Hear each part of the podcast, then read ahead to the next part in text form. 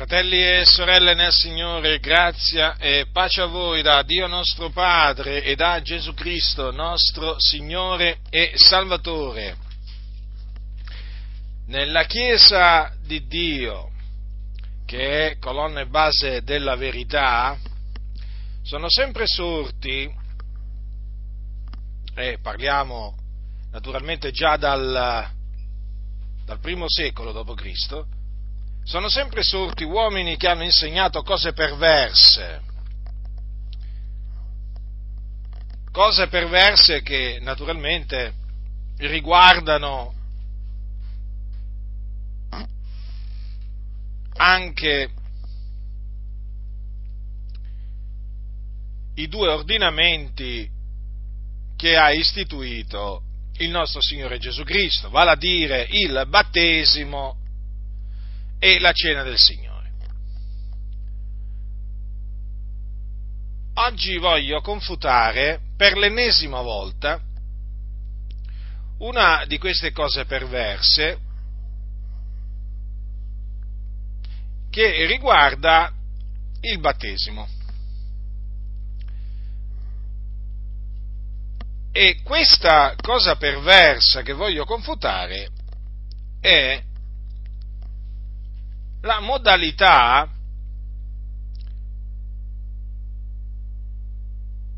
con cui viene praticato o ministrato il battesimo in molte chiese, cioè quella dell'aspersione.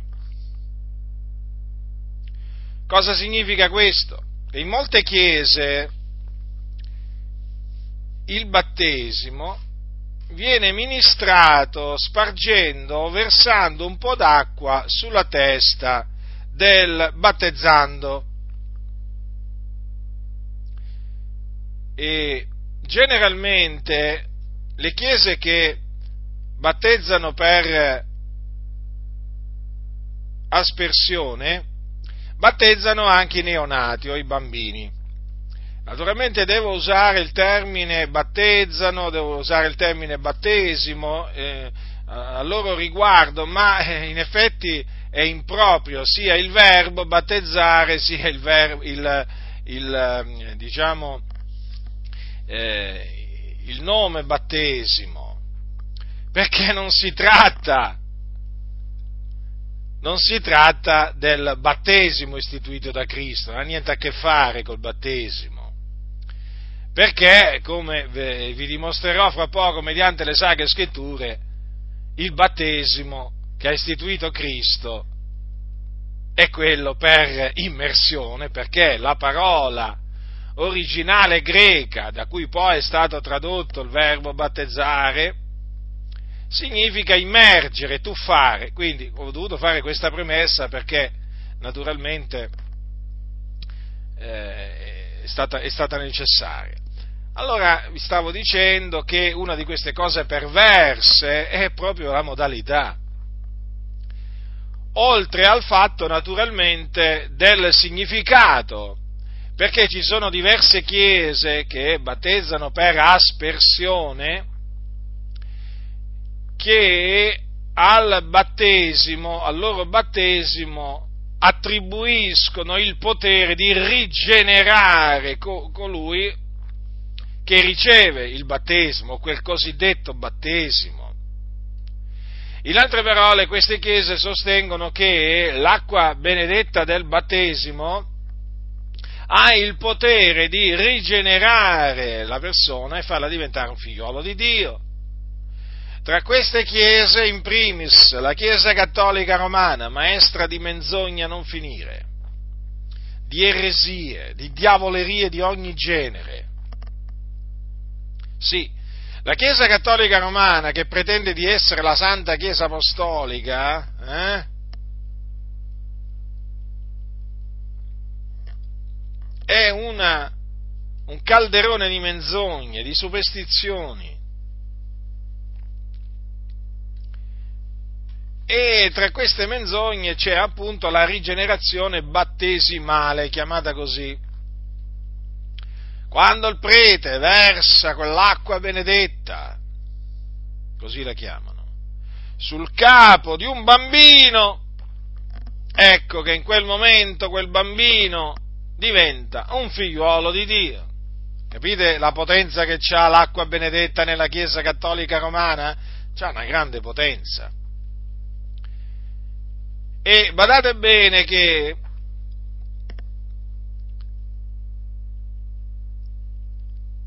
quantunque ci sia stata la riforma, quella che è stata chiamata riforma protestante, non è che sul battesimo i riformatori hanno fatto una riforma radicale, ma che? Perché praticamente hanno ritenuto, quindi parliamo della riforma protestante che scoppiò nel XVI secolo tramite Lutero. No, perché i riformatori, poi naturalmente ci fu Calvino, Giovanni Calvino, ci fu Zwingli, insomma, ci furono altri riformatori. Questi cosiddetti riformatori non è che rigettarono il battesimo, diciamo, per aspersione della Chiesa Cattolica Romana, no, nella maniera più assoluta ma ritennero la, modali- la, la, la modalità, la ritennero tutti quanti. Tutti quanti, Lutero, Calvino, Zwingli, e tutti quanti ritennero anche il battesimo dei neonati. Pensate quali riformatori. Pensate oggi, quando parliamo dei riformatori, eh, di chi dobbiamo parlare? Cioè, dobbiamo parlare di persone che purtroppo dico purtroppo, hanno commesso questo grave errore, uno dei loro gravi errori, quello di ritenere il battesimo per aspersione. Poi, non importa il significato che gli hanno dato a quel battesimo, Lutero, Calvino, Zwigli, perché in effetti tra Lutero e Calvino, per esempio, sul significato dato al battesimo degli infanti c'è una differenza. Ma guardate, non sto qui a mettermi a eh, eh, spiegarvi la differenza e così via, perché alla fine, alla fine, sia che al battesimo per aspersione viene attribuito il potere di rigenerare e sia che questo potere non gli viene attribuito, comunque sia, il battesimo per aspersione è falso, è un falso battesimo. Quindi non importa quale sia la Chiesa eh, che pratica il battesimo per aspersione, quel battesimo è falso.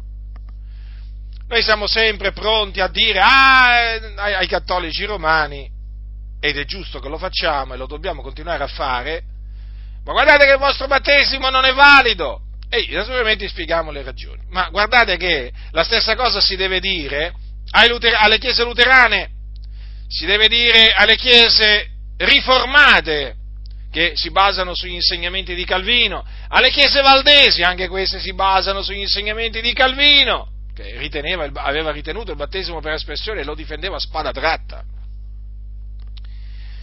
Eh,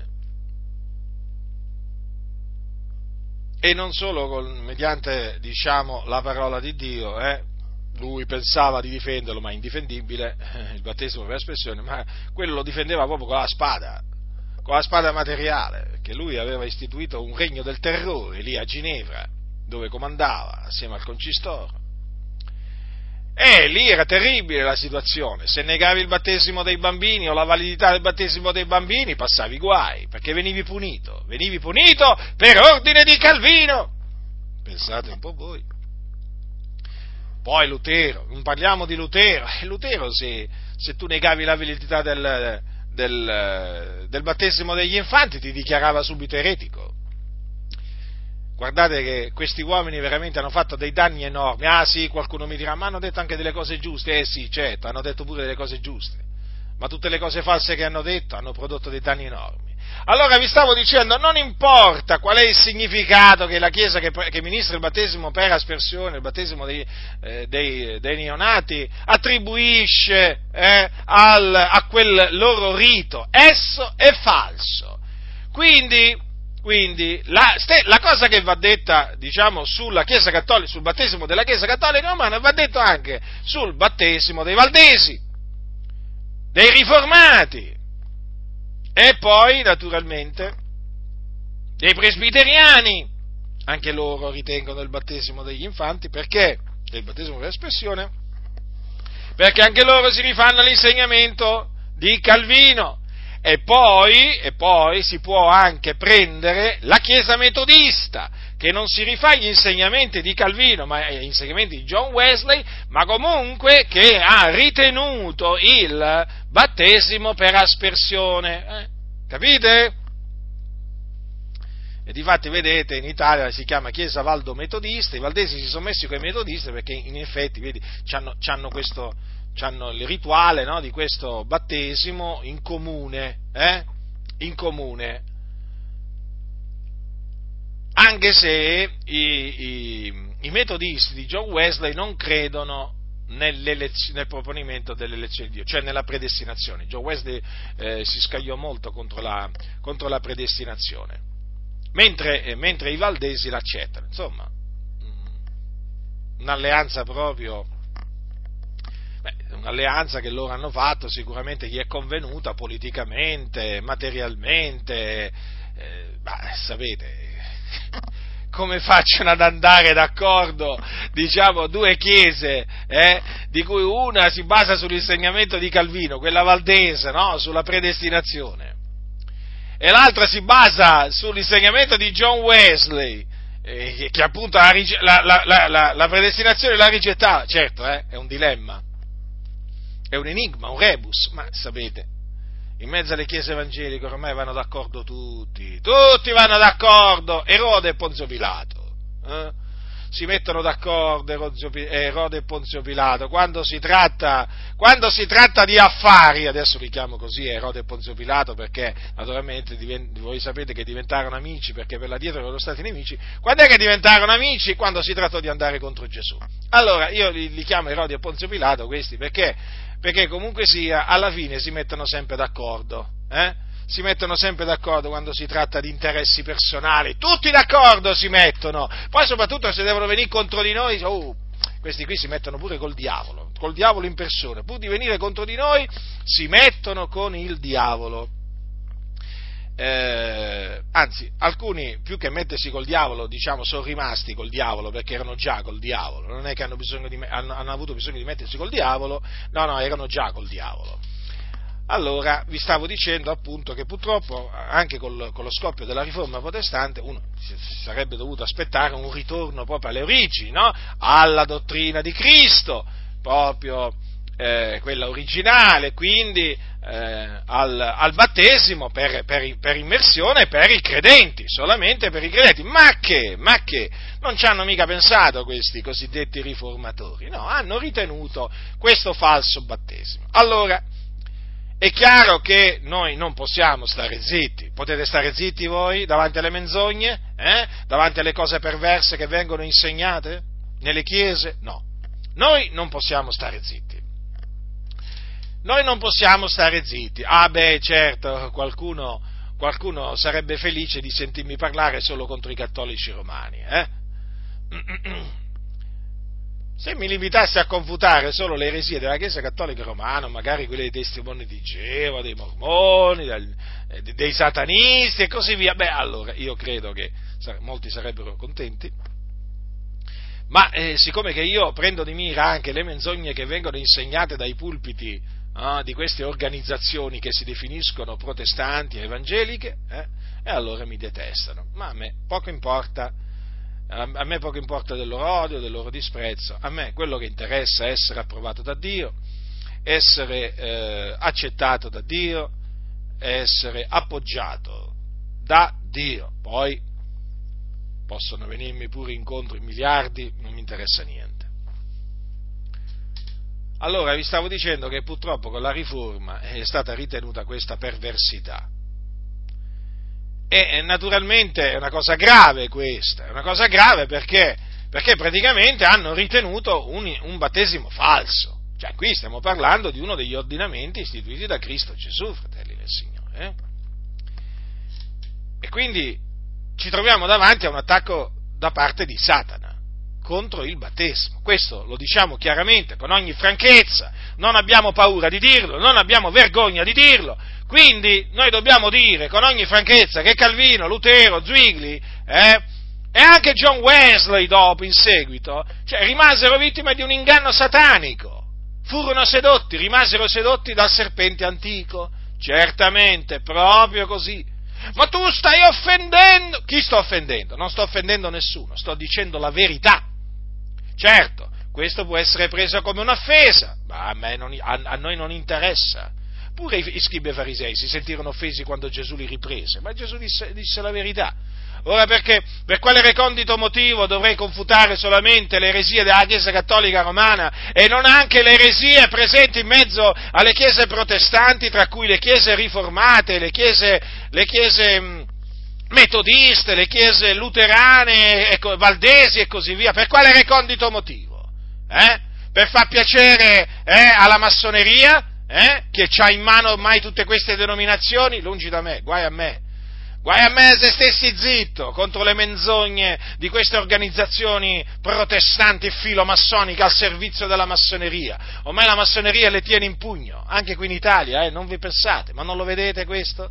Non lo vedete che sono in mano alla massoneria? Persino le denominazioni pre- pentecostali sono in mano alla massoneria. Ormai le prove sono evidenti. C'è un club massonico, eh? satanico, perché la massoneria è satanica, qui in Italia, che dirige, controlla le denominazioni evangeliche, tra cui anche le, le, le, denominazioni pentecostali. Già, proprio così, non li vedete?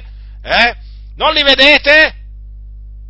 Si vedono chiaramente e si riconoscono anche da come parlano, anzi soprattutto da come parlano, da come ragionano. E portano avanti l'agenda della massoneria, quella che la massoneria praticamente ha redatto nelle logge. E loro naturalmente fuori dalle logge la portano a compimento. Eh? Massa di corrotti, ipocriti, serpenti che non sono altro procacciano i loro interessi personali, non ciò che è di Cristo. A loro della parola di Cristo non interessa proprio niente, ma dico proprio niente. A loro interessa portare avanti l'agenda della massoneria. E per portare avanti l'agenda della massoneria, eh, la parola d'ordine è nessuna polemica. Non facciamo le guerre di religione.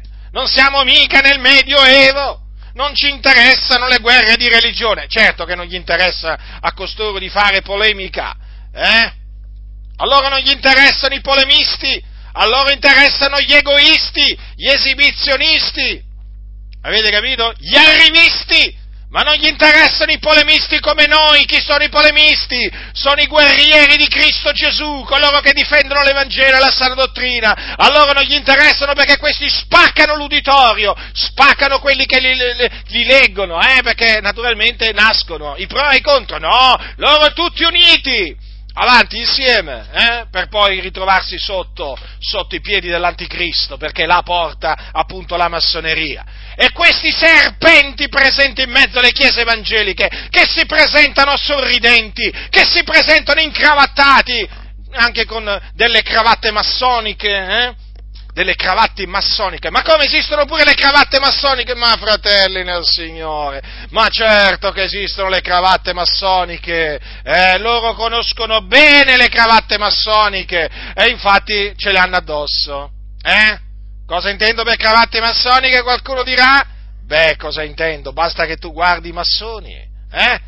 Basta che guardi i massoni accertati che cravatte amano portare e ti rendi conto quali sono queste cravatte massoniche, tra cui spicca il cielo stellato. Eh? Il cielo stellato che naturalmente, perché nelle logge c'è il cielo stellato, perché loro chiedono l'astrologia, c'è i segni dello zodiaco, nelle logge no, allora eh, rappresentano sempre, pure nella, nella loro cravatta, il cielo stellato, eh?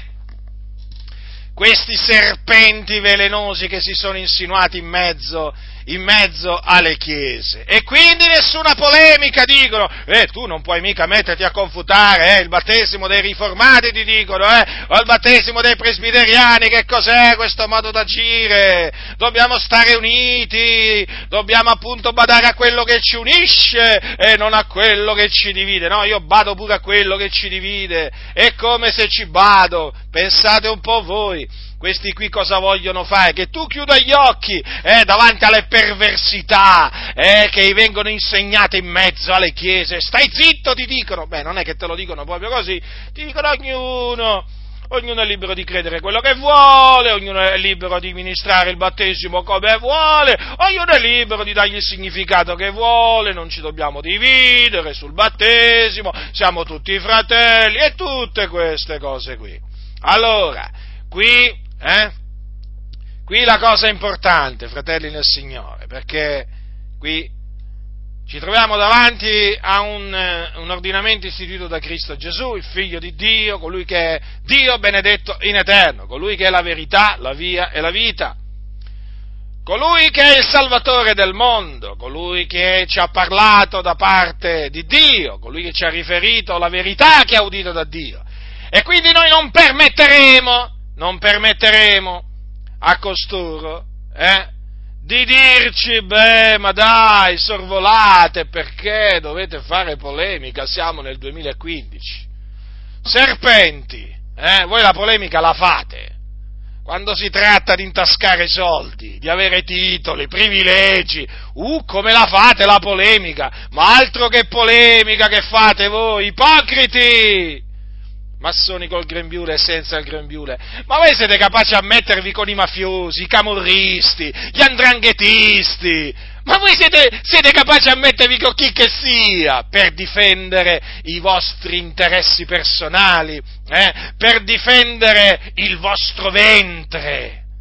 Siete gente che non vale nulla, gente che non vale nulla, non vi affiderei nemmeno la sorveglianza delle galline, eh? se avessi delle galline, manco quella meritereste, eh? perché siete persone che non valete nulla. Gesù, eh, Gesù fu tradito da un suo discepolo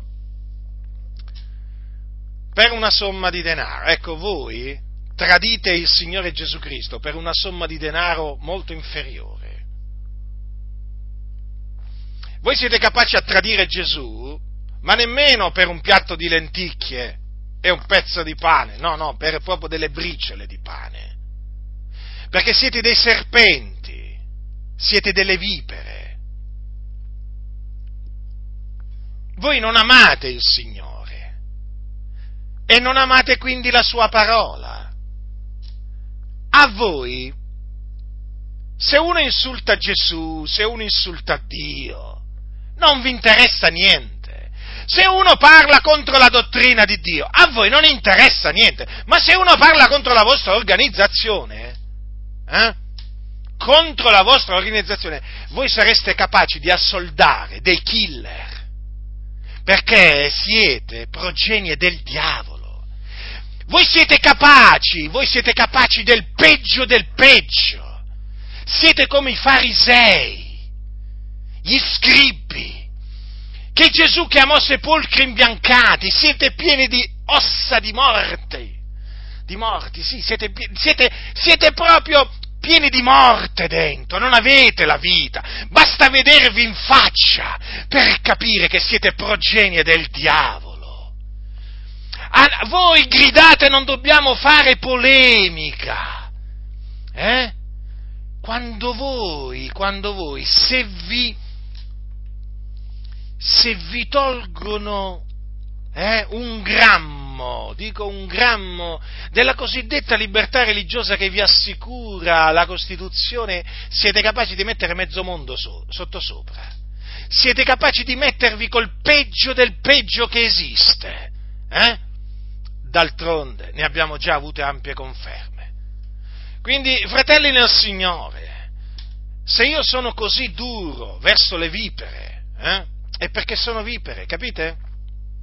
Non sono agnellini questi. questi non hanno niente a che fare col gregge del Signore, sono degli infiltrati, è gente malvagia, sono degli empi, la cui via mena alla rovina, solo che sono in mezzo alla Chiesa e sono travestiti da cristiani, da pasto, chi da pastore, eh? chi da apostolo, chi da giornalista cristiano, chi da teologo cristiano, chi da storico. Ma questi non hanno niente a che fare col popolo di Dio, sono degli infiltrati, capite? Non è che loro vogliono attenersi alle parole di Cristo, ecco perché ti dicono non facciamo polemica. Capito? Certo, perché loro non guerreggiano la buona guerra. Eh no? Perché il polemista eh, è un guerriero, è un soldato che combatte che combatte a favore della verità contro la menzogna o contro le menzogne. E loro li detestano i polemisti. Perché? Perché loro sono per la libertà. Ognuno è libero di credere che quello che vuole, di fare quello che vuole. Capite? Quindi loro dicono rispettiamoci loro dicono, beh, puoi anche non condividere, però rispetta. Quindi a me dicono, beh, anche se non condividi il battesimo dei riformati, dei presbiteriani, dei valdesi, dei metodisti, però rispettalo. No, io non lo condivido e neppure lo rispetto. Avete capito? Lo condanno, lo riprovo, lo confuto, perché è menzogna. Avete capito? Massoni, servi di Satana, avete capito cosa faccio io? Lo faccio da parte di Dio, perché io servo l'Iddio vivente e vero, colui che voi odiate, disprezzate, calunniate.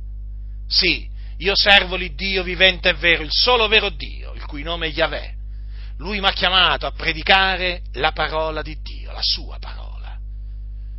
E mi ha chiamato a difendere l'Evangelo che voi disprezzate mi ha chiamato a insegnare la dottrina di Dio che voi disprezzate e anche a difenderla e quindi la difenderò dai vostri attacchi fino a che avrò un alito di vita, lo farò con l'aiuto che viene da Dio, con la grazia di Dio.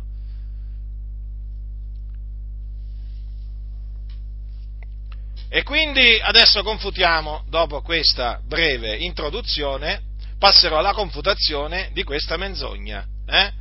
Che è il battesimo per aspersione, a prescindere il significato che gli viene dato. Va bene? Finché sappiate che si tratta di una menzogna. Gesù ha detto queste parole, capitolo 28 di Matteo. Prima di ascendere alla destra del Padre, nei luoghi altissimi, Gesù ha detto queste parole, capitolo 28, dal versetto 18. Ogni potestà mi è stata data in cielo e sulla terra. Andate dunque e ammaestrate tutti i popoli, battezzandoli nel nome del Padre, del Figliuolo e dello Spirito Santo, insegnando loro ad osservare tutte quante le cose che vi ho comandate, ed ecco io sono con voi tutti i giorni, sino alla fine dell'età presente. Allora Gesù ha dato un ordine, fratelli del Signore. Badate bene, qui stiamo parlando di un ordine dato dal Signore Gesù Cristo, il Figlio di Dio, Dio benedetto in eterno. Lui disse ai suoi apostoli, andate dunque ammaestrate tutti i popoli, o fate discepoli di tutte le nazioni, battezzandoli nel nome del Padre e del Figlio e dello Spirito Santo. Quindi è un ordine, quello di fare discepoli e quello di battezzarli, nel nome del Padre e del Figliolo e dello Spirito Santo. Allora, cosa significa battezzandoli? Significa immergendoli, perché? Perché la parola greca da cui deriva battezzare battesimo significa immergere o eh, immersione praticamente. Battezzare eh, viene dal greco, praticamente da una parola greca che significa tuffare, immergere, capite? Quindi, quando Gesù ha detto battezzandoli, ha voluto dire tuffandoli, immergendoli nel nome del Padre, Figlio e dello Spirito Santo.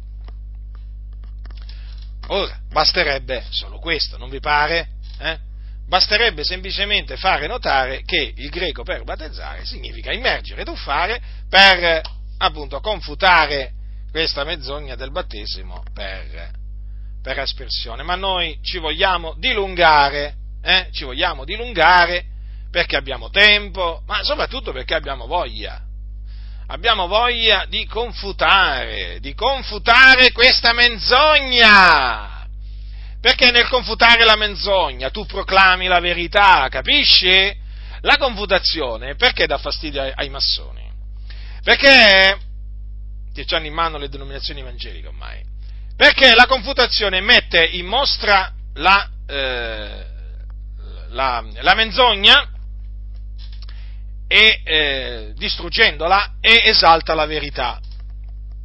Ma siccome che per loro non esiste la verità assoluta, gli dà fastidio che tu dica questa è la verità e quella è la menzogna, capite? Perché per, per la massoneria ognuno ha la sua verità, no? Ecco. E allora gli dà fastidio. Perché? Perché tu naturalmente in questa maniera agli occhi loro appare come un presuntuoso, come un arrogante, come un tracotante, ma come ti permette di dire che questa è la verità sul battesimo in acqua? Non potrebbe essere anche che Gesù abbia previsto l'aspersione dei credenti e anche dei bambini, anche se non hanno creduto? Eh? No. Gesù non ha previsto non ha previsto proprio il battesimo per aspersione. Eh? No, no, no, no, no, ha ordinato proprio il battesimo per immersione e l'ha ordinato solamente per i credenti, quindi i neonati sono esclusi perché non mi pare che i neonati abbiano la facoltà di credere. Eh? Hanno la facoltà di credere? Non mi pare. Allora, battezzandoli nel nome del Padre e del Figliolo e dello Spirito Santo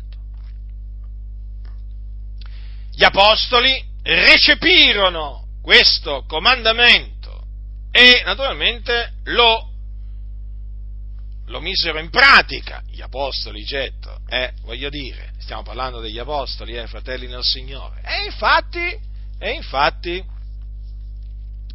loro battezzarono, eh?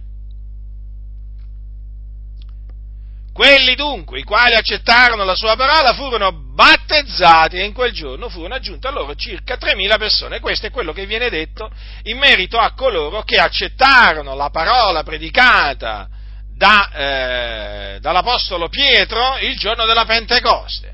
Furono battezzati.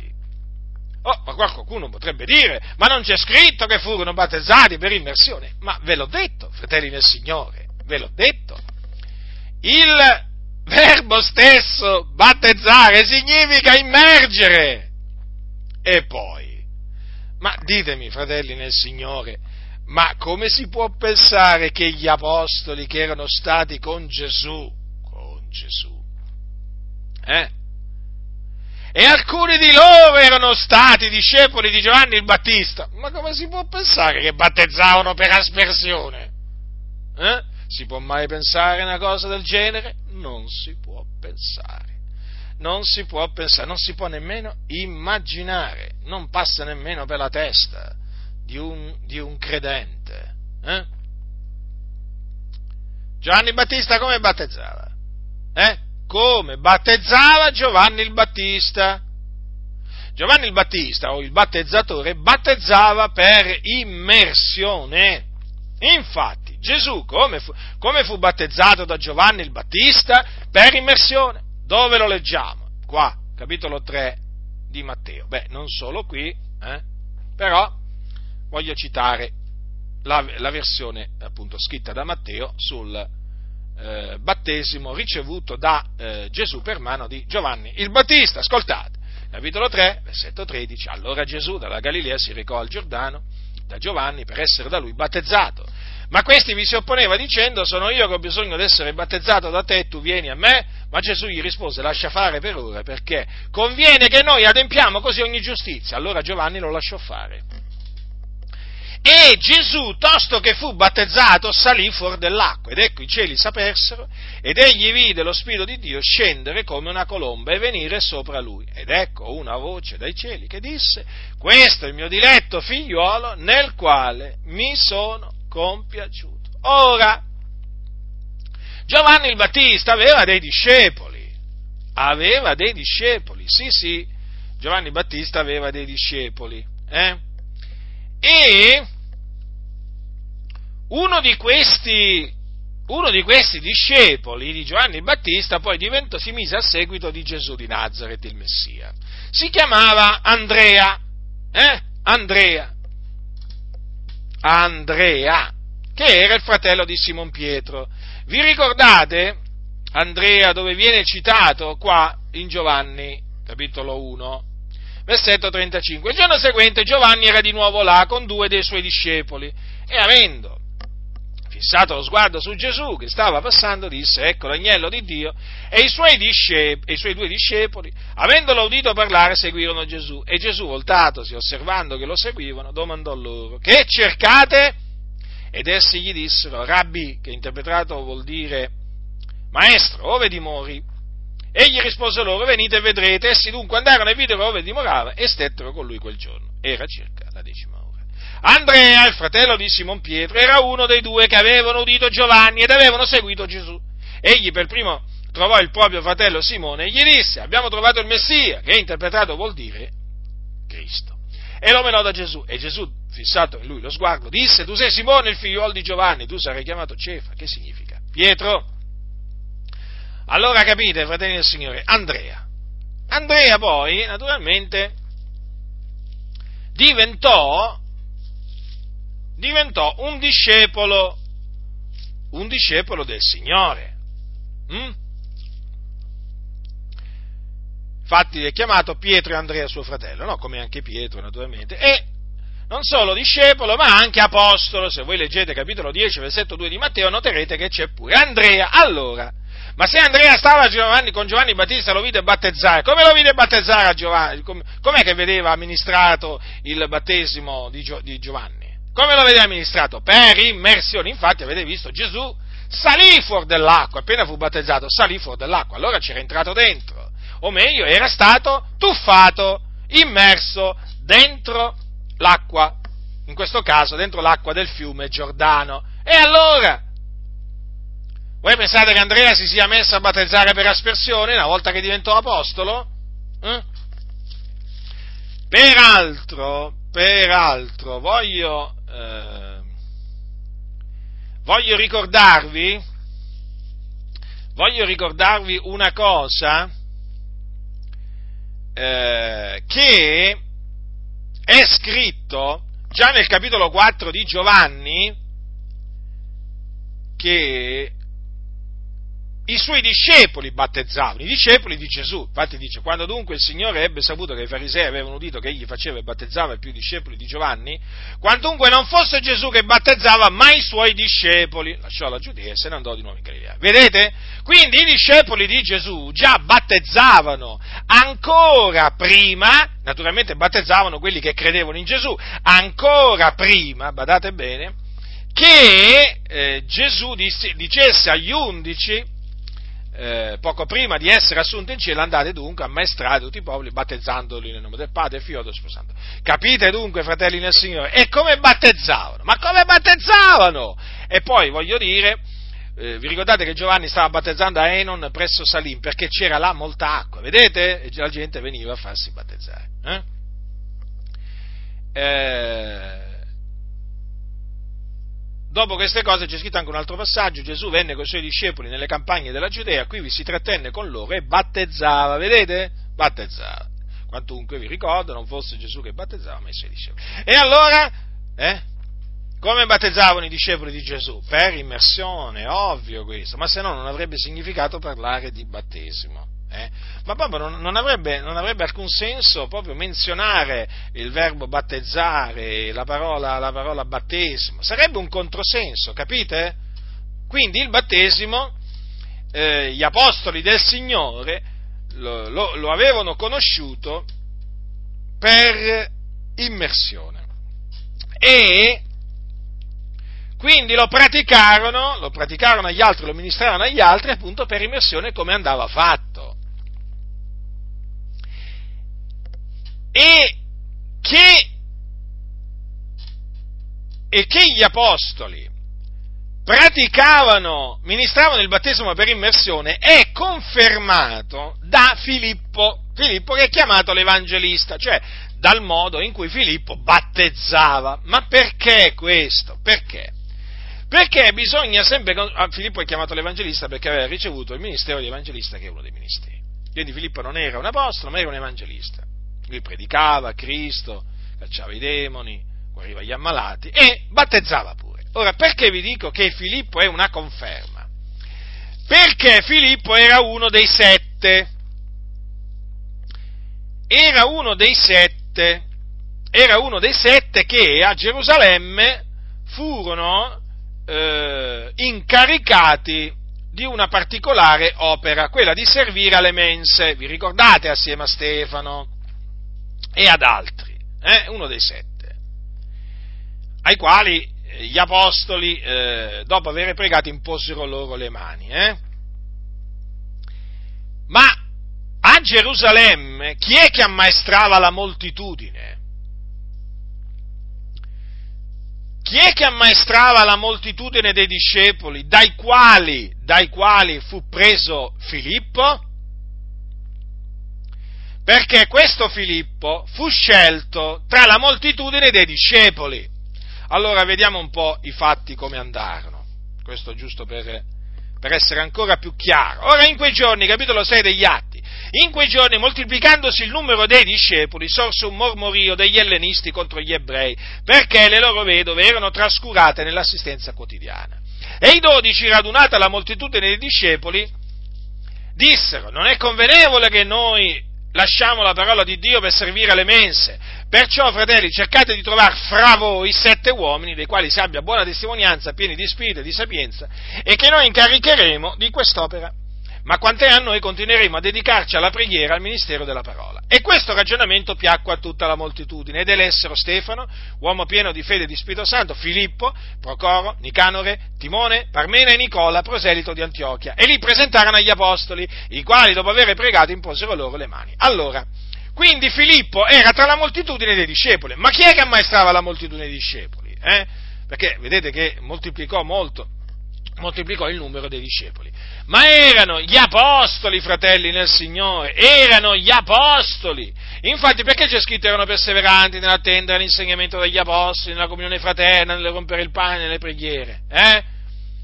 Perché la moltitudine attendeva all'insegnamento degli apostoli, fratelli, all'insegnamento degli apostoli. Ora, Gesù che cosa aveva detto agli apostoli? Insegnando loro ad osservare tutte quante le cose che vi ho comandate. Eh? Vi ricordate?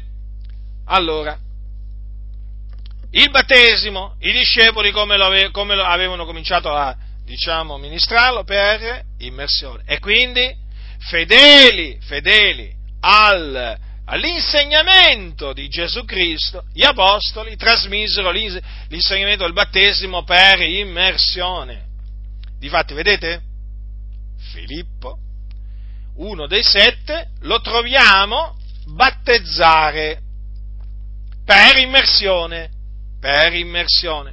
Ora, lo troviamo, eh, diciamo, eh, viene detto proprio esplicitamente qui chiaramente che battezzò per immersione nel caso dell'eunuco, però chiaramente è ovvio che Filippo non è che una volta battezzava per immersione, un'altra volta per aspersione, eh? No. O magari no, no, battezzava sia quelli che credevano che anche i bambini, no, è chiaro. Filippo battezzava solamente quelli che avevano creduto, li battezzava tutti per immer, immersione. Eh? No, questo perché poi qualcuno potrebbe dire, vabbè, però a Samaria non c'è scritto che venivano immersi nell'acqua, ma fratelli nel Signore, ma la Bibbia mica è stata scritta come volevamo noi, no? O, voglio dire, è stata scritta come voleva il Signore. E allora qui veramente. E la Bibbia dice, per, per, esempio, perché il fatto del battesimo dell'eunuco, su cui appunto mi soffermerò poi, eh, è trascritto al capitolo, è, è, trascritto dopo che Filippo fu a, ehm, eh, aveva evangelizzato a Samaria, dove c'è scritto così, eh, dice così, quando ebbero creduto a Filippo che annunziava loro la buona novella relativa al regno di Dio e al nome di Gesù Cristo, furono battezzati uomini e donne. Allora, qui c'è scritto che furono battezzati, per, peraltro, peraltro, anche Simone, quello che aveva praticato no, per, già da tempo, no, aveva, già, aveva praticato arti magiche, poi aveva creduto, anche lui credette e poi anche lui fu battezzato da, eh, da Filippo. Allora, fratelli del Signore, allora state molto attenti a, quello, a questo. È evidente, è evidente che quando poi leggiamo per quanto riguarda il, il battesimo che Filippo ministrò a, eh, all'eunuco, che lo battezzò per immersione, questo chiaramente lascia chiaramente intendere che Filippo aveva una sola modalità no? per ministrare il, il battesimo che era quello appunto dell'immersione. Eh? E quindi qua a Samaria lui battezzò uomini e donne appunto per immersione non certamente per aspersione. Eh? Allora, veniamo dunque a questa conferma esplicita eh, rappresentata dal battesimo che Filippo eh, ministrò all'eunuco capitolo 8, quindi, degli Atti degli Apostoli, così almeno vediamo come andarono le cose. Ora un angelo del Signore, capitolo 8, versetto 26, ora un angelo del Signore parlò a Filippo dicendo, levati e vattene dalla parte di mezzodì, sulla via che scende da Gerusalemme a Gaza. Ella è una via deserta. Ed egli levato si andò, ed ecco un etiopo, un eunuco, ministro di Candace e regina degli Etiopi, il quale era sovrintendente di tutti i tesori di lei. Era venuto a Gerusalemme per adorare e stava tornandosene seduto sul suo carro e leggeva il profeta Isaia. Lo Spirito disse a Filippo, accostati e raggiungi codesto carro. Filippo accorse, l'udì che leggeva il profeta Isaia e disse, intendi tu le cose che leggi? Ed egli rispose, e come potrei intenderle se qualcuno non mi guida? E pregò Filippo che montasse e sedesse con lui. Ora il passo della scrittura che egli leggeva era questo. Egli è stato menato all'uccisione come una pecora, e come un, appello, e come un agnello che è muto, dinanzi a colui che lo tosa, così egli non ha aperto la bocca. Nel suo abbassamento fu tolta via la sua condanna. Chi descriverà la sua generazione? Perché la sua vita è stata tolta dalla terra. E l'eunuco, rivolta a Filippo gli disse, di chi ti prego, dice questo il profeta, di se stesso oppure d'un altro? E Filippo prese a parlare e cominciando da questo passo della scrittura gli annunziò Gesù. E cammin facendo giunsero ad una certa acqua e l'eunuco disse, ecco dell'acqua, che impedisce che io sia battezzato?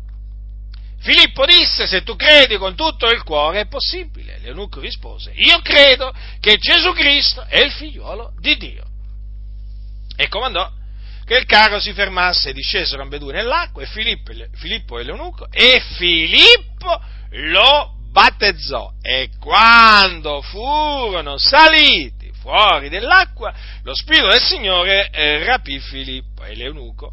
Continuando il suo cammino tutto allegro non lo vide più.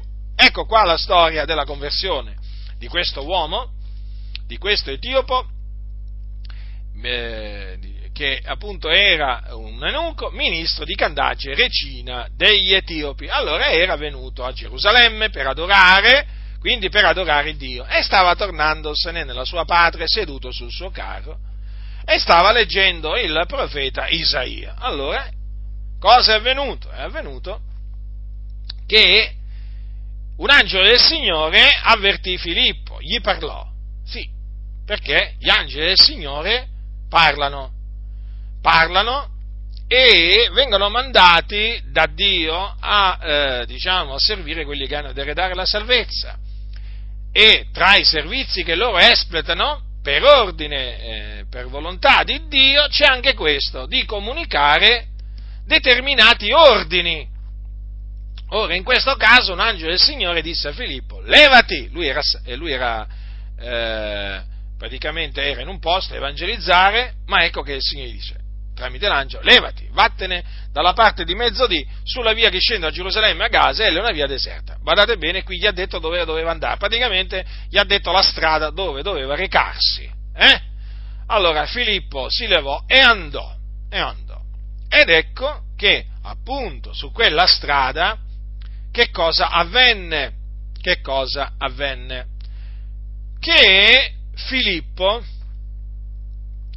eh, ricevette un ordine da parte dello Spirito di Dio, sì, anche lo Spirito di Dio parla, eh? parla, parla, ascolta, parla, è una persona, è Dio, non è un'energia, non è una forza, è proprio una persona. Infatti può essere contristato, contrastato e così via. Allora, lo Spirito disse a Filippo, accostati e raggiungi codesto caro. Allora, perché chiaramente lui vide questo, questo carro, lo Spirito del Signore gli disse di accostarsi e di raggiungere codesto carro. Filippo naturalmente si muove, perché Filippo era obbediente al Signore, ed ecco che lo sen- sente che leggeva il profeta Isaia. Non si sbagliò, eh? Non si sbagliò, non è che disse, ma forse sta leggendo Geremia o Ezechiele, no, no, no, no, eh, perché quelle parole stanno scritte proprio in Isaia. Siccome che Filippo conosceva le scritture, eh, non, non, non, può essere annoverato tra i tanti ignoranti che oggi ci sono dietro i pulpiti nelle, nelle comunità, capito? Ma proprio ignoranti, eh? Ma ignoranti perché ignorano proprio la parola di Dio, non la conoscono. Allora Filippo eh, si avvicinò e sentì che leggeva il profeta Isaia e gli fece appunto la domanda, capisci tu le cose che leggi? E questo gli disse, come posso capirle, come potrei capirle se qualcuno non mi guida? E allora invitò Filippo eh, a montare sul carro no? e sedersi con lui. Guardate, sapete, mi ha, mi ha sempre colpito il modo di fare di Filippo ma avete visto con quale, con quale umiltà, con quale umiltà si è presentato al, a, a Leonuco? Eh? Eh, ma è da riflettere, non, non vi fa riflettere questo? Non vi fa riflettere? A me fa riflettere molto, perché io vedo tanta arroganza, tanta superbia in molti, capito? Oggi. E io qua vedo un uomo mandato da un angelo del Signore, a cui dopo lo Spirito gli rivela di accostarsi a raggiungere un determinato carro, si presenta, lo sente che, lo sente che sta leggendo, eh, diciamo, il profeta se gli dice, intendi tu le cose che leggi? Eh? Avete notato? Non gli ha detto, guarda che mi manda un angelo del Signore, guarda che, eh, voglio dire, lo Spirito di Dio, dell'Iddio vivente e vero, mi ha detto eh, questo e quest'altro. No. Avete visto in che maniera Dio l'ha guidato? Intendi tu le cose che leggi? Ma Filippo era un uomo pieno di spirito, era un uomo guidato dallo spirito di Dio. Era un uomo che sapeva che una volta lì poi il Signore l'avrebbe guidato, l'avrebbe guidato e lui si lasciava guidare. Allora, vedete, Filippo praticamente aspetta che l'Evangelista Filippo aspetta che Leonugo gli dice sali, sali sul carro, siediti, no, praticamente con me, no? Ci sono oggi hm, alcuni che non aspettano, non aspettano mica che tu gli dici fratello, guarda, ma che, ma che, ma che, ma che, naturalmente se hanno a che fare con dei fratelli, poi se hanno a che fare con persone del mondo, no, non vi dico, c'è un'arroganza in mezzo alle chiese. Ma quanti arroganti, ma veramente è impressionante. Molti l'umiltà non sanno nemmeno cosa sia. Molti non sanno cosa significa condursi con mansuetudine, con ogni umiltà, non sanno cosa significa aspettare il Signore per essere innalzati al suo tempo, non sanno niente di tutto questo, proprio non conoscono le vie del Signore.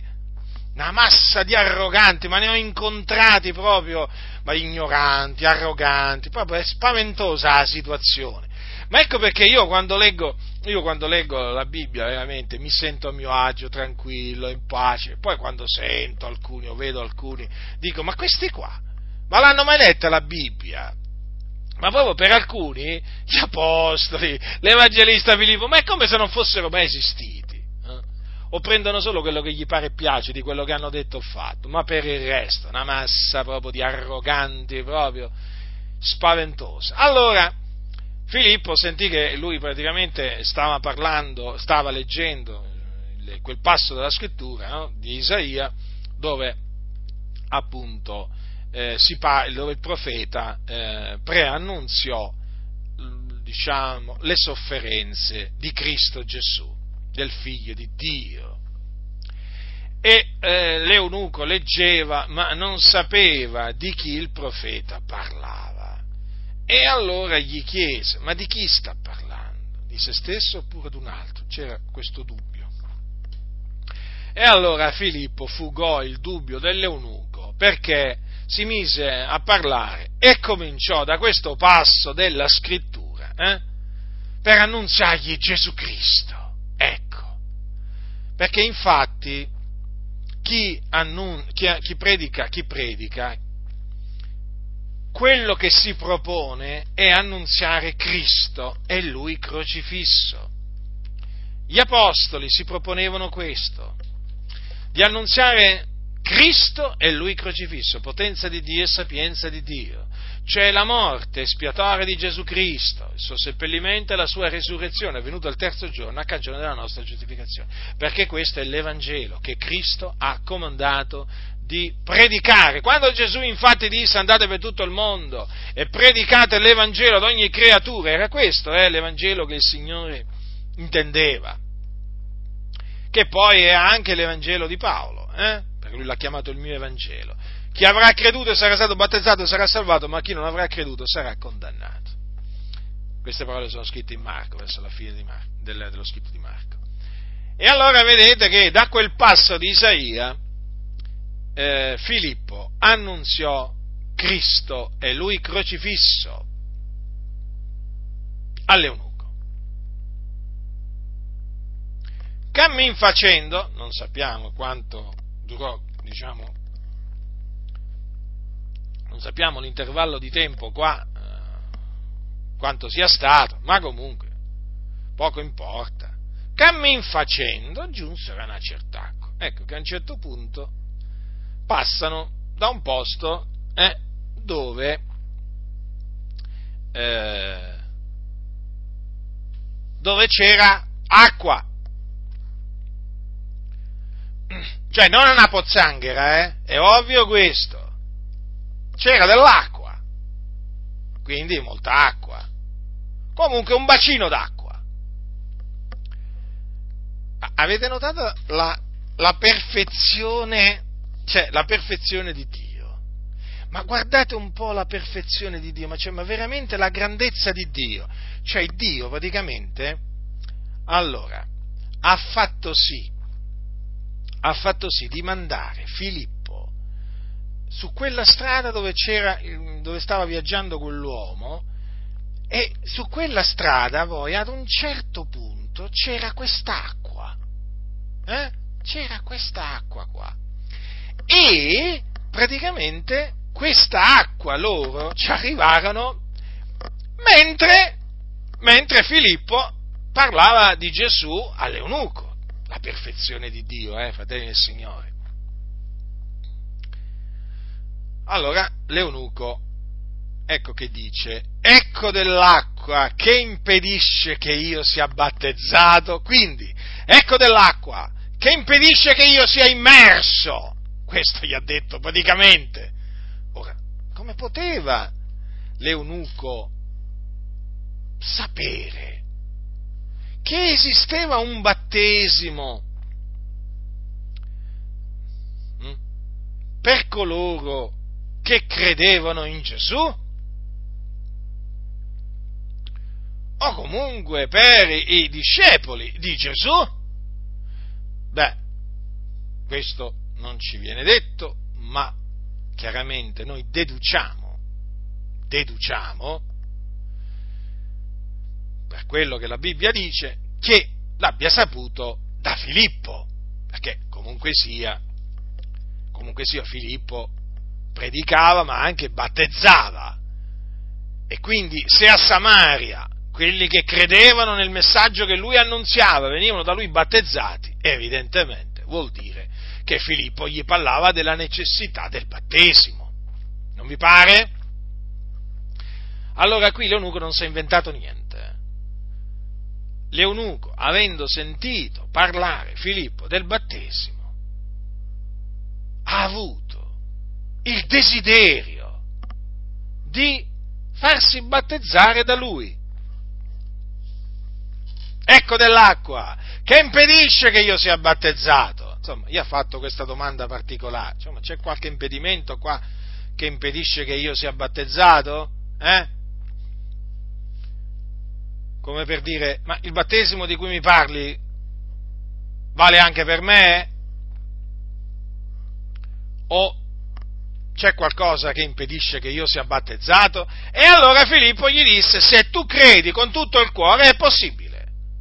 Ecco, perché chiaramente Filippo sapeva che il battesimo va ministrato a coloro che hanno creduto. Infatti Gesù disse, chi avrà creduto e sarà stato battezzato sarà salvato. E allora Filippo gli ha detto, se tu credi con tutto il cuore è possibile. Quindi era possibile per l'eunuco farsi battezzare. Perché? Cioè a condizione che aveva creduto. E a che l'eunuco rispose, io credo che Gesù Cristo è il figliuolo di Dio. Ecco, vedete? La confessione di fede dell'eunuco, chiara, netta. Lui aveva creduto che quell'uomo di cui aveva parlato il profeta Isaia, eh, il profeta Isaia aveva parlato proprio delle sofferenze. Ecco, lui credette che era il Cristo, il figliolo di Dio.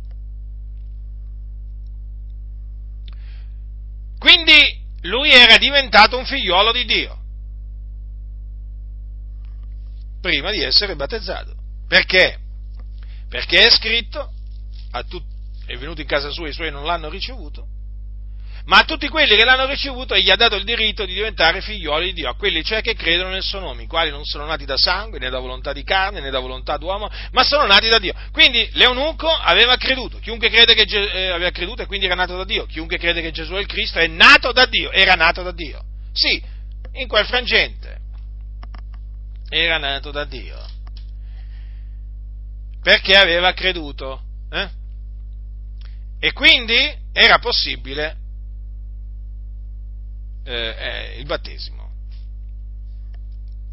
Era idoneo a ricevere il battesimo. E badate bene che l'eunuco sapeva pure appunto che il battesimo veniva amministrato da Filippo per immersione, per immersione, avete notato?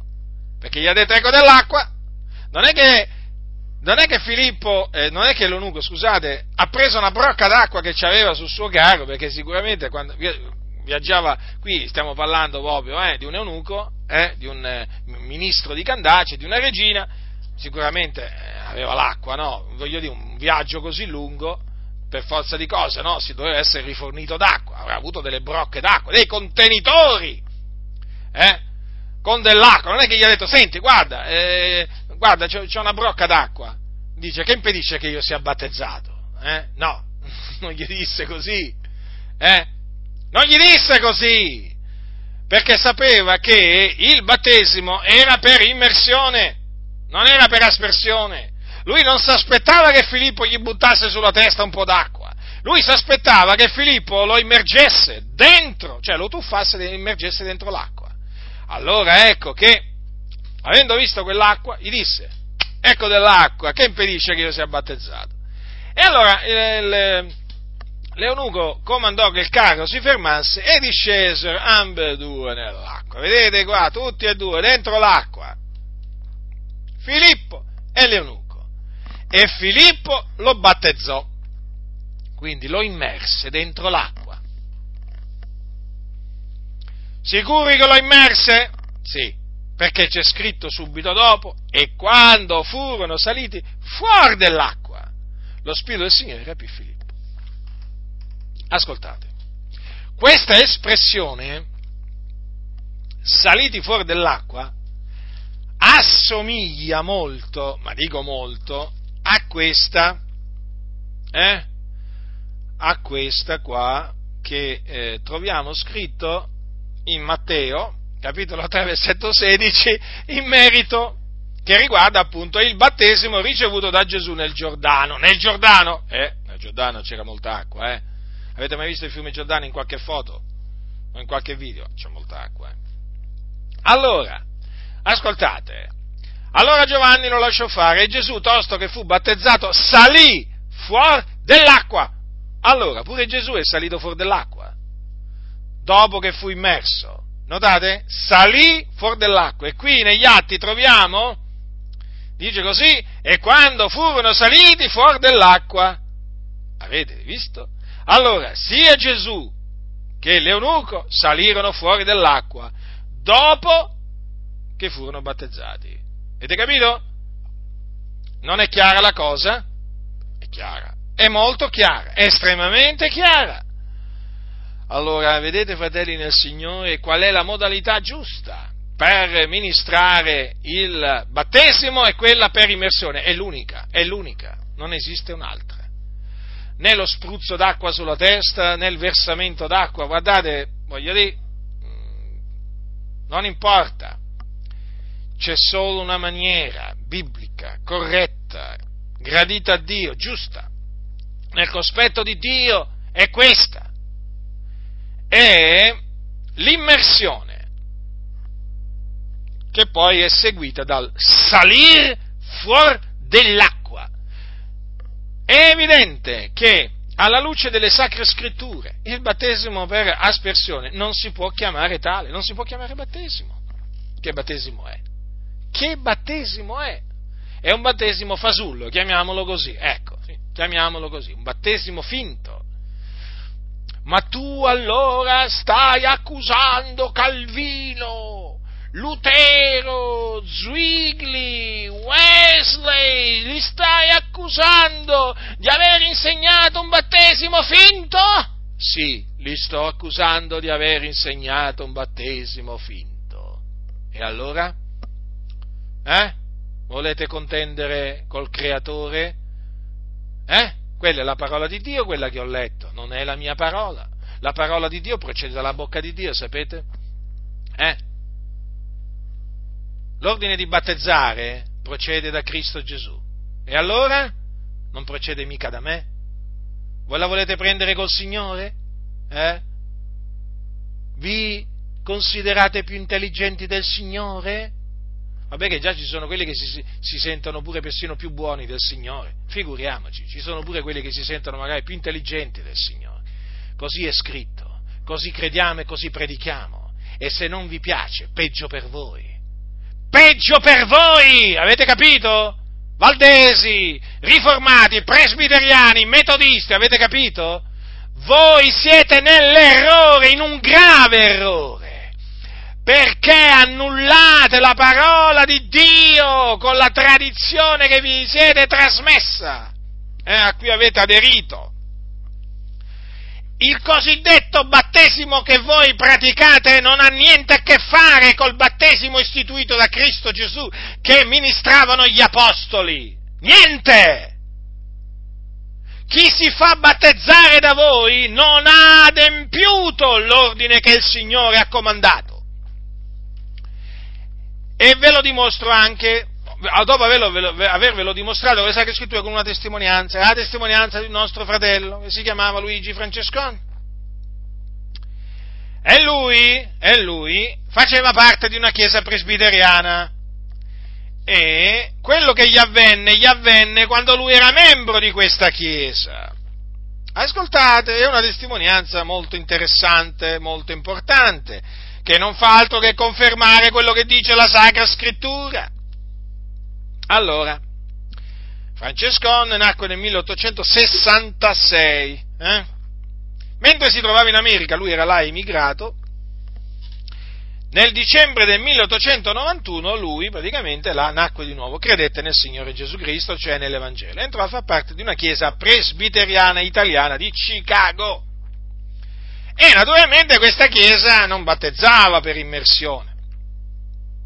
I presbiteriani non, non battezzano, infatti, per, per, immersione loro ritengono il battesimo dei, dei neonati, il battesimo per aspersione. Allora lui in questa chiesa fu prima eletto diacono, poi anziano e poi segretario della comunità. Eh? Ascoltate che cosa gli accadde nell'anno 1894. Allora lui era, aveva creduto nel 91 e questo gli avvenne nel 1894. Ascoltate.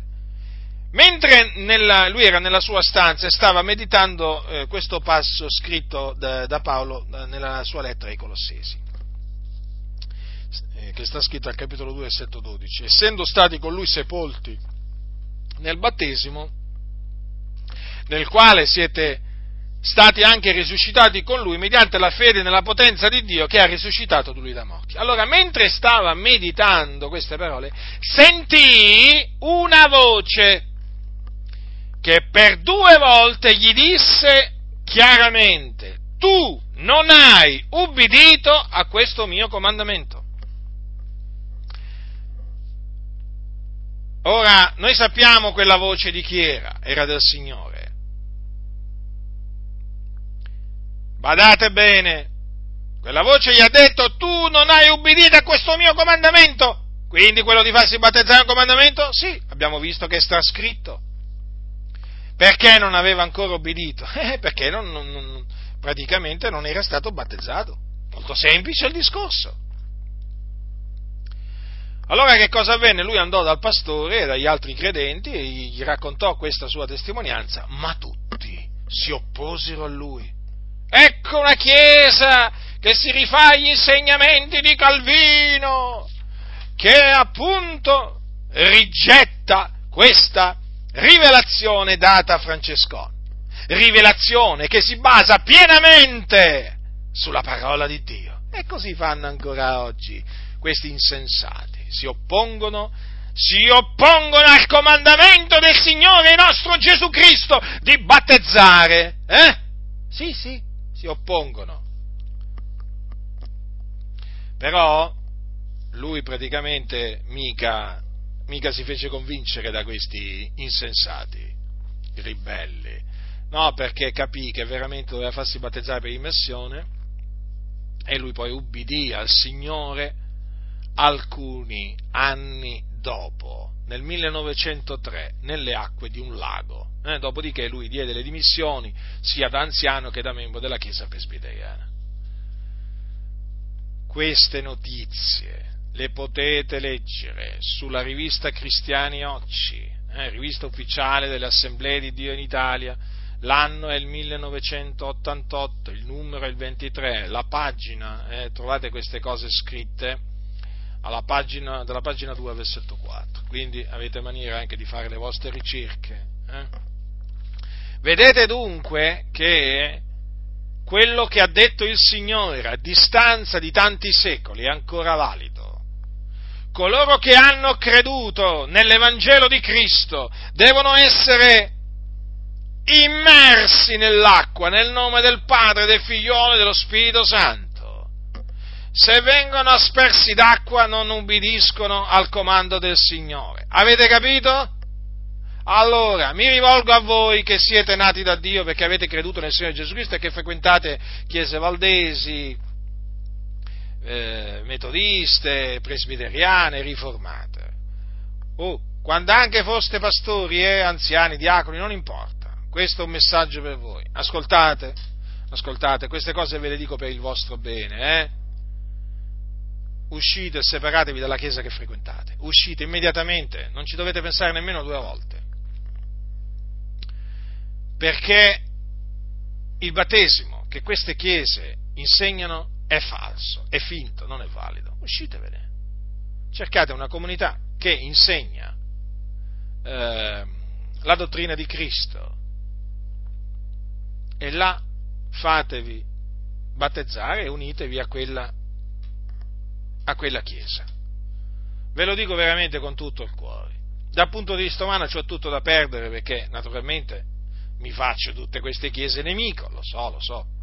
Ma che mi importa a me farmi, farmi nemici gli uomini? Io non voglio farmi nemico Dio. Io voglio piacere a Dio. Ecco perché vi dico questo. Lo so che chiaramente eh, vi sembrerò arrogante, tracotante, presuntuoso, ma chi sei tu adesso ci vieni a dire quello che dobbiamo fare? Dobbiamo lasciare queste chiese storiche che si basano sugli insegnamenti dei grandi riformatori e tu che sei spuntato dal nulla e adesso ci vieni a dire che dobbiamo rigettare eh, il battesimo insegnato da Calvino, da John Wesley, eh? Sì, vi sto dicendo proprio questo, rigettatelo perché è un battesimo finto che non ha alcun valore davanti al Signore. Rigettatelo, ve ne troverete bene. Fate come ha fatto questo fratello Luigi Francescone. Eh? Fate quello che, eh, quello che, appunto fece questo fratello. Eh, fatevi battezzare per immersione e andatevene, o meglio, naturalmente potete pure anche, lui cosa fece? Lui prima si fece battezzare e poi, ne, e poi diede le dimissioni, ma comunque sia, voi potete dare tranquillamente le dimissioni o uscirvene eh, e, poi farvi, e poi farvi battezzare in una comunità naturalmente, una comunità evangelica, eh, che insegna veramente la sana dottrina, eh? eh, e là naturalmente rimanete con quella, con, con quella comunità, capito? Di santi. E c'è sempre un prezzo da pagare nel dire la verità. Eh? Giovanni, Battista, Giovanni Battista gli tagliarono la testa e Giovanni Battista perse la testa, ma non perse l'anima. Eh?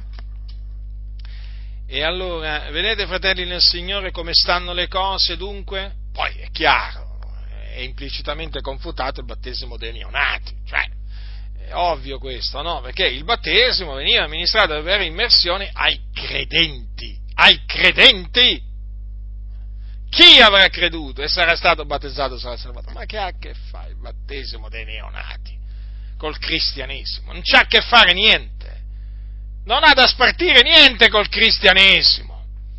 Ricordo quando lessi quello che, quello che ha scritto eh, Giovanni Calvino nelle sue istituzioni cristiane, sul battesimo, c'era da, veramente da rimanere proprio sbalorditi, sono rimasto sbalordito,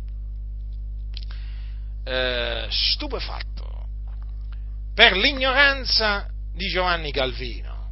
Eh, ho detto, ma com'è possibile?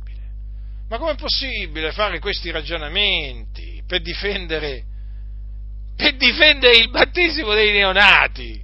Assurdo. Nel leggere le sue parole, la prima volta lì, ma è assurdo Eppure così, eppure così. Quindi il discorso qua è molto semplice. Eh, cioè, in riferimento chiaramente a queste chiese protestanti, diciamo sta la Chiesa Cattolica naturalmente, perché tanto, voglio dire, la Chiesa Cattolica lo sappiamo tutti, no? Siamo tutti, voglio dire, bene addentro alle cose della Chiesa Cattolica, o comunque sia, eh, voglio dire, conosciamo, eh? Ma sapete, quando si, quando si, tocca il tasto delle chiese protestanti storiche, allora lì sembra che veramente qua cala, cala, cala il silenzio proprio, eh? Cala il silenzio. Certo, se io avessi detto queste cose che, che vi ho appena detto ai giorni di Calvino lì a Ginevra, a Ginevra, città-stato, dove, dove c'era il regno del terrore, mm, eh, avrei rischiato. Eh? Avrei rischiato allora, sicuramente, sicuramente mi avrebbero inflitto una pena, una pena, eh, una pena sicuramente, ma avrebbero punito, perché se tu dicevi una cosa del genere a, lì a Ginevra, uh, c'era l'inquisizione, ma proprio una vera inquisizione, eh? mica, mica per scherzo, eh? infatti sapete che fine ha fatto Michele Serveto, l'antitrinitariano, no? e lui fu bruciato, fu bruciato vivo, eh, con l'approvazione eh, di Giovanni Calvino. Eh, lì era molto, molto, molto rigido, molto rigido eh, il sistema lì a, eh, a Ginevra, era molto rigido, è come se era rigido. Ma comunque qui ci vorrebbe veramente tutta una predicazione per descrivere veramente per descrivere eh, la situazione come, come, stava a Ginevra ai, ai giorni di Calvino, che cosa è riuscito Calvino a creare a Ginevra, che cosa è riuscito, veramente, cioè, una cosa, una cosa spaventosa, una cosa spaventosa si leggono certe cose che uno dice ma veramente era ignorante, ma non solo ignorante, devo dire era anche arrogante, ma arrogante oltremodo, eh? Cioè difendeva il battesimo dei neonati, ma come se, fosse, come se l'avesse istituito Cristo Gesù. Pensate, pensate. Quale stoltezza, ma quale stoltezza? E noi che facciamo qua adesso? Eh? Che facciamo? Stiamo zitti? Non staremo zitti per niente, non staremo zitti per niente, proclameremo la verità e come se la proclameremo, come la abbiamo già proclamata, continueremo a proclamarla, eh? la verità anche sul battesimo, eh? sul battesimo istituito da Cristo Gesù, voluto da Cristo Gesù per tutti coloro che credono in Lui. E quindi non possiamo, eh, non possiamo stare zitti, non possiamo fare finta di niente. Fratelli, per quello vi esorto veramente eh, a confutare, smascherare questo finto battesimo eh, insegnato, praticato da, eh, da queste chiese che appunto si definiscono evangeliche, evangeliche, non abbiate paura.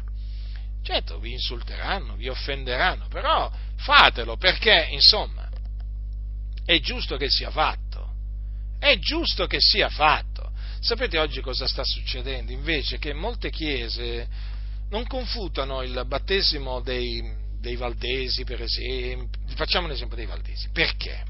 Perché? Chiese magari che, che, che praticano giustamente il battesimo per immersione, ma perché non se li vogliono fare nemici? Vogliono stare in, ra- in rapporti di buon vicinato con i Valdesi, poi sapete, i Valdesi a livello politico contano, c'hanno, no? Uomini politici, no? Di spessore, eh? Poi soprattutto hanno tanti massoni, vabbè, però anche, anche nell'ambiente pentecostale, eh, voglio dire, i massoni ci sono, eh, ci sono, è come se ci sono, e infatti vanno d'accordo con i massoni che ci sono i mese valdesi, eh? E allora, sapete, per non farsi nemici sti valdesi, eh, sti valdesi qua, pieni di massoni, eh, eh, e allora stanno zitti, stanno zitti, no, ma noi, noi rispettiamo non condividiamo, però rispettiamo. Ma sì, ma arrivano, arrivano a rispettare persino le benedizioni delle coppie omosessuali. E cosa vuoi, fratello? Hanno preso quella decisione con tanta difficoltà. Cosa vuoi dirgli? Cosa vuoi dirgli a questi valdesi? Cosa gli voglio dire? Eh? Che hanno commesso un'abominazione nel cospetto di Dio e che si devono ravvedere e convertire dalle loro vie malvagie eh? Ecco che cosa gli voglio dire. Ma non ti sembra di esagerare? No, ma assolutamente. Se io sono uno che esagera, allora, allora Gesù, Giovanni Battista e gli profeti che cosa facevano? Eh? Che cosa facevano? Il problema oggi è che c'è paura, c'è la paura di confutare le menzogne che vengono dai pulpiti di queste chiese che a livello politico contano, siccome che oggi molte chiese, voglio dire, vogliono avere un appoggio politico, si confidano nei politici, allora vatti a mettere con i valdesi, vatti a mettere contro i valdesi. Uh, poi se ti metti contro i valdesi ti metti contro i massoni valdesi, che sono anche lì potenti, sono molti, e allora silenzio. Ma non solo silenzio, c'è collaborazione oramai tra tante chiese pentecostali e, e valdesi. Ormai ormai ci sono scuole bibliche pentecostali che hanno docenti, docenti valdesi, eh? C'hanno docenti valdesi, hanno docenti massoni, eh? Capite come sono ridotte oggi molte chiese pentecostali? Eh? Avete capito? Ecco perché non trovate controversia, non trovate polemica. Ma quale controversia? Ma quale polemica? Ma quale confutazione? Fratello, ti dicono, ma noi non siamo interessati a guerre di religione. No, loro fanno altre guerre. Loro fanno altre guerre, ve l'ho detto, ma guardate, guardate, io vi dico questo, vi dico questo. Io adesso mi riferisco in particolare alle, eh, diciamo, all'ambiente pentecostale. Attenzione, eh? Mi riferisco all'ambiente pentecostale. Nell'ambiente pentecostale ci sono massoni, agenti della CIA. E allora? Cioè, voglio dire, più chiaro di così? Eh? Voglio dire, ma di cosa parliamo? Ma di che cosa parliamo? Cioè, ma voi pensate che un ambiente dove regna la massoneria, e quando si parla di massoneria si parla anche di servizi segreti, ricordatevelo sempre questo, eh? La massoneria è collegata strettamente, la massoneria è strettamente collegata alla CIA, ai servizi segreti americani. Non per niente, non per niente, uno dei massoni più potenti del dopoguerra, Frank Bruno Gigliotti, non solo era un massone potente, ma era anche un agente della CIA. Vi dice qualcosa questo? Non solo. Vi ricordo che Frank Bruno Gigliotti era un pastore presbiteriano, quindi area calvinista. Eh? E con chi si mise? Con chi si mise? Con i pentecostali. Con quali pentecostali? Con le nascenti assemblee di Dio in Italia. È storia, è la storia che lo dice. Non è che lo dico io, io mi faccio portavoce di fatti storici. Allora? E persino in una foto con dei pastori eh, pentecostali, tra cui il primo presidente delle Assemblee di Dio in Italia, Umberto Gorietti. Cosa sto dicendo? Cosa sto dicendo? Perché questo? Perché le nascenti assemblee di Dio in Italia, appunto, nacquero con l'aiuto della massoneria e della CIA, che era rappresentata in Italia da Frank e Bruno Gigliotti. Peraltro, peraltro con, eh, con, la CIA collaborava pure l'altro, eh, diciamo, fondatore, eh, personaggio chiave della storia delle Adi, che fu Henry Ness, pastore dell'Assemblea di Dio in Italia, che poi morì suicidandosi. Eh? Allora, voglio dire, una volta che una volta che è stato appurato che un massone del calibro di Frank Bruno Gigliotti, agente della CIA, sapete gli agenti della CIA hanno la licenza di uccidere o fare, di fare un po' quello che vogliono loro, no? E non solo, gli agenti della CIA, tipo Frank Bruno Gigliotti, hanno anche praticamente l'autorizzazione a reclutare altri agenti o comunque collaboratori, eh? dove si muovono, cercano sempre di reclutare qualcuno che collabori con la CIA. Sto dicendo, che cosa sto dicendo? Eh? Eh? Cosa sto dicendo? Ma sono cose che sanno tutti queste qui, sono cose che sanno tutti, no, voglio dire, sanno tutti come lavora la CIA. Allora voglio dire, allora abbiamo appurato che, eh, voglio dire, eh, comunque sia, la massoneria e la CIA sono entrati nel movimento pentecostale tramite Frank Bruno Gigliotti. Una volta che entra? Allora vi faccio questa domanda. Una volta che la massoneria e la CIA entrano in, in un'organizzazione religiosa, politica, eh, sindacale, vi faccio questa semplice domanda. Pensate voi che ne esca? Eh? Pensate voi che ne esca? No, fratelli del Signore. No, non ne esce più. Vi faccio un'altra domanda. Vi faccio un'altra domanda. Voi pensate che quando la mafia, che è un'organizzazione criminale, entra in un, orga, in un partito, che vi posso dire, in un'istituzione. Pensate che ne esca poi? No, non esce. Chiaramente chi la fa entrare poi, eh, ovvio, ha le sue colpe. Cosa vi voglio dire questo? Non meravigliatevi di niente, di niente. Se oggi le denominazioni evangeliche hanno un bavaglio e hanno un guinzaglio, ma vi siete mai domandati come mai vanno tutti nella stessa direzione? Come mai, vi siete mai domandati come parlano tutti nella stessa maniera? Come mai, come mai, tutti ragionano nella stessa maniera? Come mai sono tutti contro le guerre di religione? No, quelle, le guerre di religione sono quelle che facciamo noi, figuratevi. Mica usiamo le spade, eh, voglio dire, le spade di, di, di, di metallo noi, no, noi usiamo la parola di Dio, no? Per guerreggiare e allora loro le nostre le chiamano le guerre di religione, sono contro la polemica, la polemica, la confutazione, praticamente la confutazione che faccio io è chiamata polemica. Allora, vi siete mai domandati come mai si scagliano contro quello che facciamo noi? Eh? Come mai hanno un bavaglio? Come mai hanno questo guinzaglio? Fatevi questa domanda, fratelli nel Signore, siete persone intelligenti. Eh? Poi studiate la storia delle denominazioni, anche come sono nate in Italia, e badate bene anche alle denominazioni non pentecostali, eh? c'è sempre la, mazzo- la massoneria di mezzo, sempre, c'è sempre la massoneria di mezzo. Voi basta che studiate la storia della Chiesa valdese, vi renderete conto che spuntano, eh, spuntano, massoni anche potenti, influenti da tutte le parti.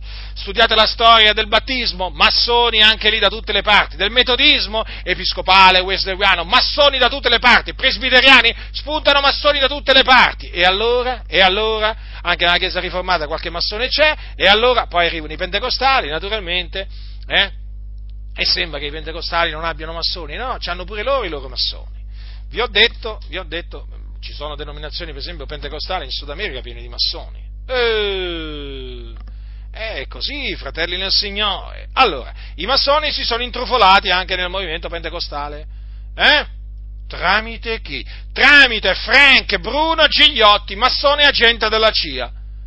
Allora, la massoneria da quel dì non è più uscita non è più uscita. Ha fatto, ha piantato le sue tende, ha fatto le sue radici. Mm? E infatti, e infatti noi stiamo vedendo, noi stiamo vedendo le chiese col bavaglio e col guinzaglio. Eh? Non è così? Non è così, fratelli del Signore? Chi può smentire? Chi può smentire quello che vi sto dicendo? I fatti parlano, i fatti parlano, chiaro. Quindi, eh, quindi, diceva bene Gesù, che ha orecchio, hm? ascolti ciò che lo Spirito dice alle chiese. E questo per ribadire perché manca la confutazione? Perché dai pulpiti non esiste confutazione? Perché dai pulpiti, ho fatto questo discorso per spiegarvi come dai pulpiti, perché dai pulpiti non c'è confutazione delle menzogne insegnate non solamente dalla Chiesa Cattolica Romana, ma anche da queste chiese protestanti.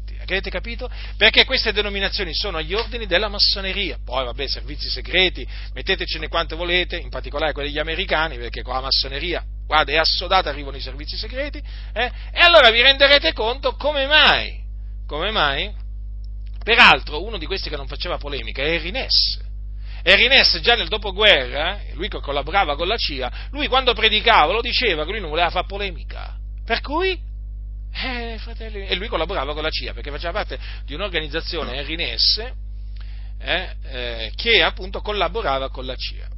Allora questo per ribadire che se oggi dal pulpito non si sentono smascherare le opere infruttuose delle tenebre, se oggi dai pulpiti, dalla maggior parte dei pulpiti non si sentono confutare eh, i finti battesimi eh, di queste chiese, è anche per questa ragione. Avete capito? Perché praticamente la massoneria ha dato ordine di stare in silenzio. Capito? Ha dato ordine di non fare polemica. Capite? In nome della libertà religiosa. Ognuno è libero, fratelli, dicono, di credere quello che vuole. No, non è così. Quella è la libertà proclamata dalla massoneria. Capito? Che non ha niente a che fare con la libertà in Cristo. Perché chi è libero in Cristo è schiavo di Cristo e chi è libero in Cristo annunzia la verità. Mm? e secondo la libertà che noi abbiamo in Cristo, noi non siamo liberi di credere quello che vogliamo, noi siamo, noi siamo obbligati a credere quello che dice Dio. Sì, obbligati, abbiamo il dovere di credere in quello che dice Dio. Per cui la libertà di cui parla la massoneria è una libertà diabolica. Diabolica.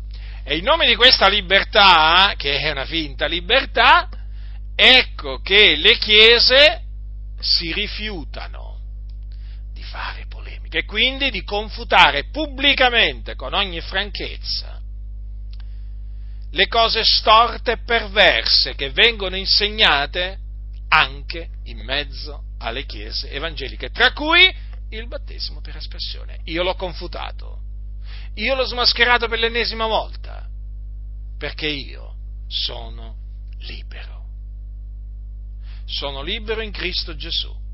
Cristo mi ha reso libero e per cui mi sento libero perché lo sono e predico con ogni franchezza proprio per questa ragione, perché sono libero. Chi non predica con franchezza perché non è libero, è schiavo, schiavo degli uomini.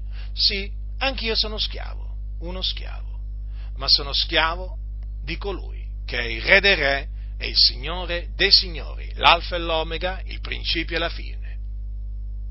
Dio benedetto in eterno, il suo nome è Gesù Cristo. Sono contento di essere un suo schiavo. Sono contentissimo, mi reputo veramente felice di essere uno schiavo di Cristo, alle ubbidienze di colui che ha distrutto la morte.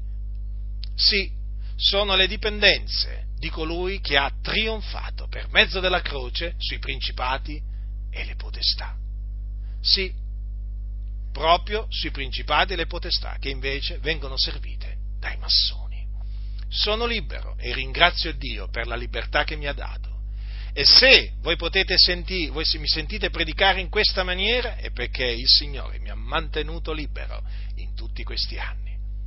È veramente il mio desiderio il mio desiderio di continuare a predicare con ogni franchezza, con l'aiuto di Dio, con l'aiuto che viene da Dio, nella libertà, nella libertà che hanno solamente coloro che sono schiavi di Cristo Gesù, a cui va la gloria, l'onore, l'imperio nei secoli dei secoli.